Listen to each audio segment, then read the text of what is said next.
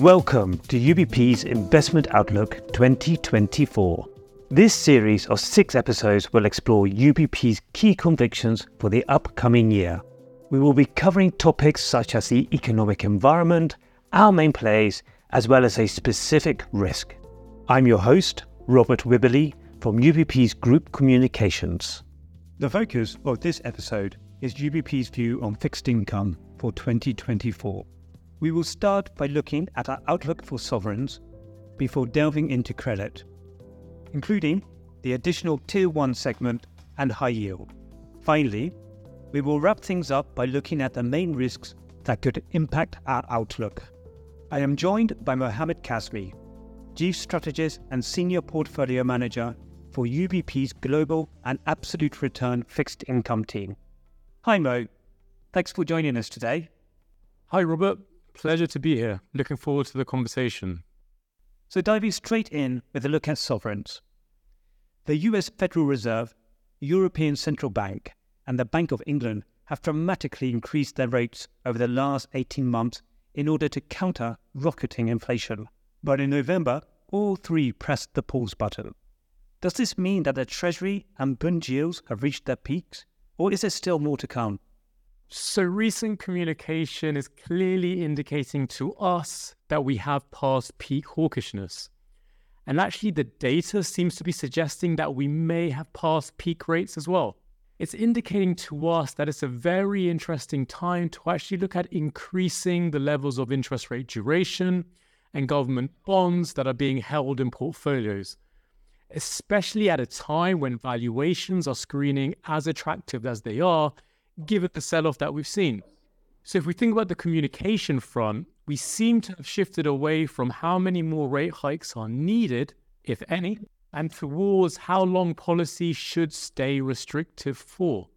So, if I think about the Fed, they're talking about proceeding carefully given how much tightening has already been delivered.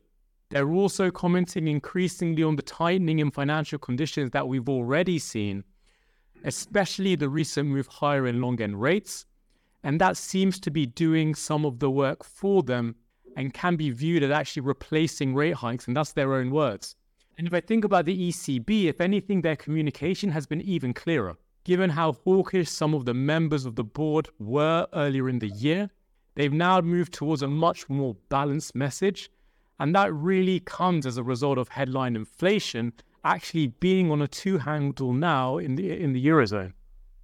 Well, given this outlook that we should have passed the peak, is there any preference on the yield curve as to where to be invested? Should we be looking at the longer end or more at the shorter end? Yeah, no, that's a really good question. I think at this stage of the cycle, our positive bias towards duration is really towards the front end of the curve rather than the long end. So, what you tend to see towards the end of hiking cycles is actually interest rate curve steepening where the front end outperforms the long end. And so, over time, we expect interest rate curves to disinvert. And so, we basically expect rate curves to steepen as well from here. And we could see this steepening take place for several reasons. It could be a more resilient economy, concerns around issuance and the budget deficit weighing on the longer end and probably pricing in more rate cuts at the front end. And that's really why we prefer the front end when you think about what's priced by the market. So the market is pricing the Fed to keep rates at or above around 4% over the next few years. This is well above their own estimate for the neutral rate, as well as their guidance, where they actually have rates below 3% in 2026. So, what it's telling us is that at the front end of the curve, a lot of hawkishness is currently in the price, which shows that from a valuation perspective, it's a very interesting and attractive allocation. Well, I mean, that's clear. So, we have a preference for the front end, but how about the region? Is there any regional preference with regards to government bonds? Yeah, so I think if we take a step back and think about growth dynamics, it does feel as if we're in a world of US exceptionalism from a growth perspective. We've clearly seen these this over the past few months, and I think it can probably continue. Household and corporate balance sheets are in good order. labor market and wage growth has been strong, and that's really been supporting consumption. In contrast, if you look at growth elsewhere, such as the Eurozone, it's been a lot weaker. We basically had little to no growth. What it means is that inflation might end up being a bit stickier in the US compared to the Eurozone. Okay. And what it suggests is that European rates can probably outperform US rates. We've seen that over the past couple of months, but that dynamic could perhaps continue, especially if the ECB ends up cutting rates before the Fed and in a larger scale than the Fed, given this diverging growth outlook I've described. And that's not necessarily in the price today. Okay. Now, if we look back over the last year, we have had several episodes when the market saw a pivot coming, which didn't play out. So the question is is this another false door? Why is this time is it different? So central banks are data dependent, so we can't necessarily rule that scenario out. But I think at these levels of rates, those risks have been significantly reduced. What it means is that if we are wrong and we do see any further signs of policy tightening come through, it's going to be very incremental in nature. Compared to the over 500 basis points worth of hikes have already been delivered by the Fed, for example, where the focus should probably shift towards when the first rate cut will actually be. It also seems to be the first time that central banks are adopting a more patient attitude. They're realizing that they can't keep hiking rates until inflation is at target, as that would be a clear policy mistake. And they're probably becoming more comfortable doing this due to the data. So we're finally beginning to see some signs of loosening in the US labor market. The unemployment rate, for example, has risen from 3.4% to 3.9% now. Payroll demand has clearly slowed as well. So the labor market is finally rebalancing. It's exactly what the central banks and the Fed in particular has been looking for, and this should allow them to remain patient. Amo, uh, um, what happens if inflation doesn't return to the 2% target? Are you assuming we get back to target before central banks begin to cut rates?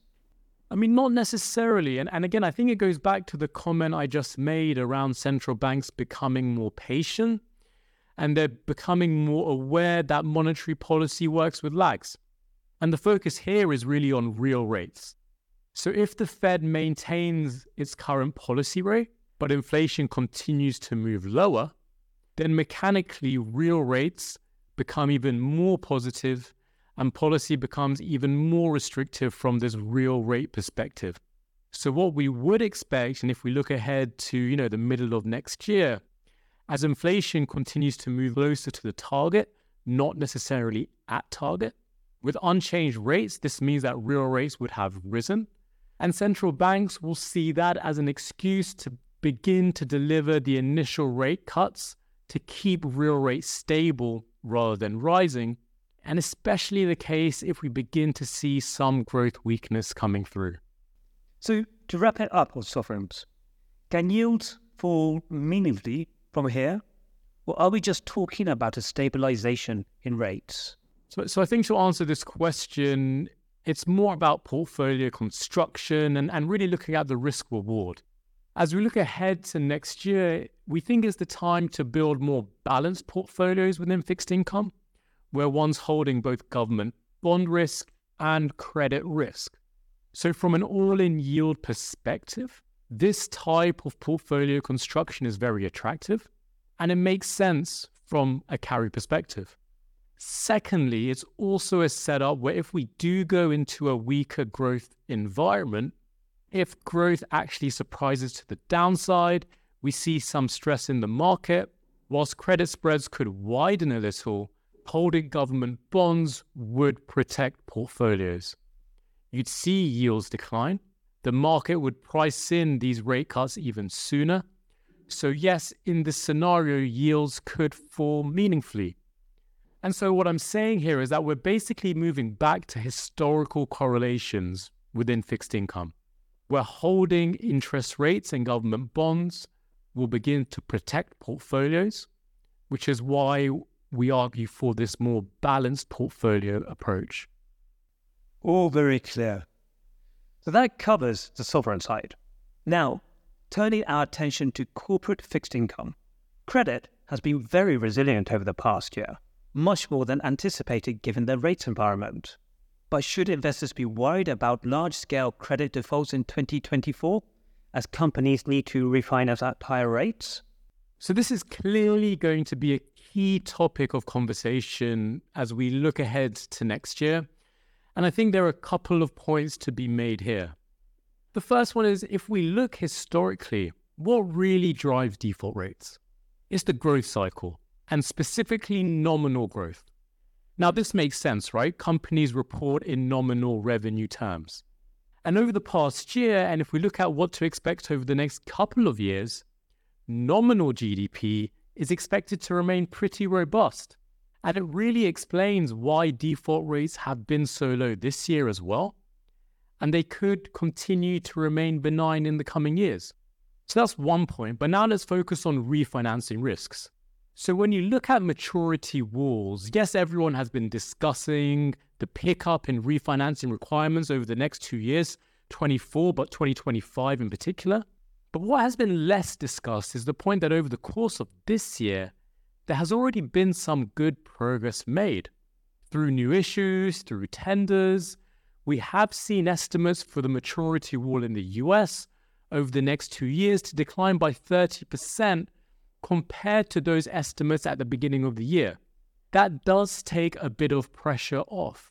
Also, high yield companies have generally issued fixed rate debt, which means that the transmission mechanism of higher rates through to actually higher funding costs is quite slow and pretty gradual. So let's take the double B segment of the market, for example. If all 2024 and 2025 bonds were refinanced today, then we estimate that the coupon would only be rising from 5.3% to around 5.7%, which appears pretty manageable for the segment as a whole. So, with all that said, in our view of a soft landing rather than a hard recession, we do think that high yield will be an interesting allocation in 2024 for those who are able to move down the rating spectrum. And that's especially the case given that in terms of all in yields, high yield can be yielding you double digits in parts, such as investing through CDS indices, so well above cash levels. And that makes the opportunity cost from not being invested as quite high. And we also think that at such high levels of yield, a lot of those downside risks that are discussed and we have just discussed are already in the price to some extent. Uh, how about additional tier one bonds? I mean, earlier this year, AT1s were front page news following the takeover of Credit Suisse. Is it safe to wade back into AT1s again? Has the market recovered from the volatility of Q1? So the AT1 market is one that we are positive on heading into 2024. So firstly, from a fundamental perspective, when you take AT1 risk, you're taking subordination risk within the banking sector. And the banking sector to us remains one of the key beneficiaries of this higher inflation and higher rates backdrop. And we've clearly seen that in the latest earning rounds. So from the macro perspective, it makes sense to have an allocation to the banking sector. Yes, there was plenty of volatility after the events of Credit Suisse, but we believe that we have now passed several key hurdles that make this segment of the market an attractive investment again, especially given that both issuers and regulators have made investor and AT1 friendly announcements of late. So if we think about the regulators, they've emphasized the importance of the asset class as a source of bank funding. Eurozone and UK regulators, they distanced themselves immediately from the decisions taken in March to fully write down Credit Suisse AT1s. From the issuer perspective, positively, we've had large European banks continue to call their bonds, even if it's been uneconomic to do so. So that's clearly a positive signal for the asset class. And they've probably been willing to do that due to the strength of the new issue market. A case in point here is the recent UBS AT1 bonds that were issued. a Swiss bank at the epicenter of the crisis, for which demand was reportedly close to 40 billion US dollars in total. That clearly highlights how much the market has moved on from the events of March. And finally, from a valuation perspective, AT1s continue to offer an attractive entry point, especially given that around only 40% of the market is currently being priced to call their bonds, despite the recent trend of major banks calling their bonds, which we think will continue. Again, it suggests that the market is pricing in a bit more of a worst case scenario. Amo, what other segments of the market do you have a preference for looking ahead to next year? So, away from the segments that we've discussed, we also find the double B segment particularly interesting. So, this segment of the market has historically delivered a pretty high level of returns of above 7% over the investment cycle annually. But what's really interesting is that these returns are around 2% higher than for triple B bonds, but with a similar volatility. So, a much better risk reward profile and what seems to be a bit of a sweet spot within credit markets. So, why is that? So, although double Bs are lower in rating, you're not necessarily taking on more default risk than triple Bs. So, in terms of one year historical default rates for double Bs, it's just 0.6%, whilst it's 0.2% for treble Bs. So, it's really when you get into those lower quality, high yield ratings where you see those significant defaults rise. And when you look at fundamentals for double Bs, they're also in pretty good shape for this stage of the cycle. Thanks, Mo. So overall, you sound positive across the fixed income asset class for 2024. But what about positioning? Are investors already fully loaded on fixed income products? Is this already in the price? So I think it's a great time to actually be having this conversation because as I've described earlier, valuations are attractive. The data is beginning to slow on both growth and inflation. The central bank shift is taking place, but the market is not positioned nor necessarily priced for this. So, if we look at money market funds, for example, you can view them as a bit of a cash alternative. They've seen record inflows over the past two years as investors basically move out of fixed income and into cash like solutions given how high cash rates were. It indicates that investors are underinvested in fixed income, and they've probably been extra cautious to reallocate towards the asset class due to the difficult last couple of years. But we do expect there to be a first mover advantage of acting sooner rather than later. Okay, Mo. We now have a good understanding of the outlook on fixed income. But before we wrap it up, what do you consider the main risks to the outlook? Sure. So I think the key risk is the fact that central banks are currently still so data dependent. So we are dependent on the data playing out as we expect to some extent.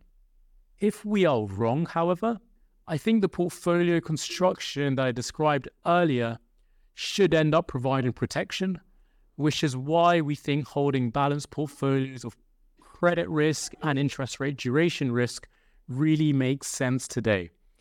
So let's think about some scenarios. Let's imagine growth surprises to the downside and we actually see a recession. So holding government bonds in portfolios, those safe haven assets, will protect the risk held as the market will price in rate cuts and as flows move towards those safe haven assets. On the other hand, let's imagine inflation and growth are even stronger than expected. We would expect central banks in this scenario to maintain rates above the neutral rate for a longer period of time. What's positive in this scenario is that the market is actually priced already towards this environment of higher rates for longer.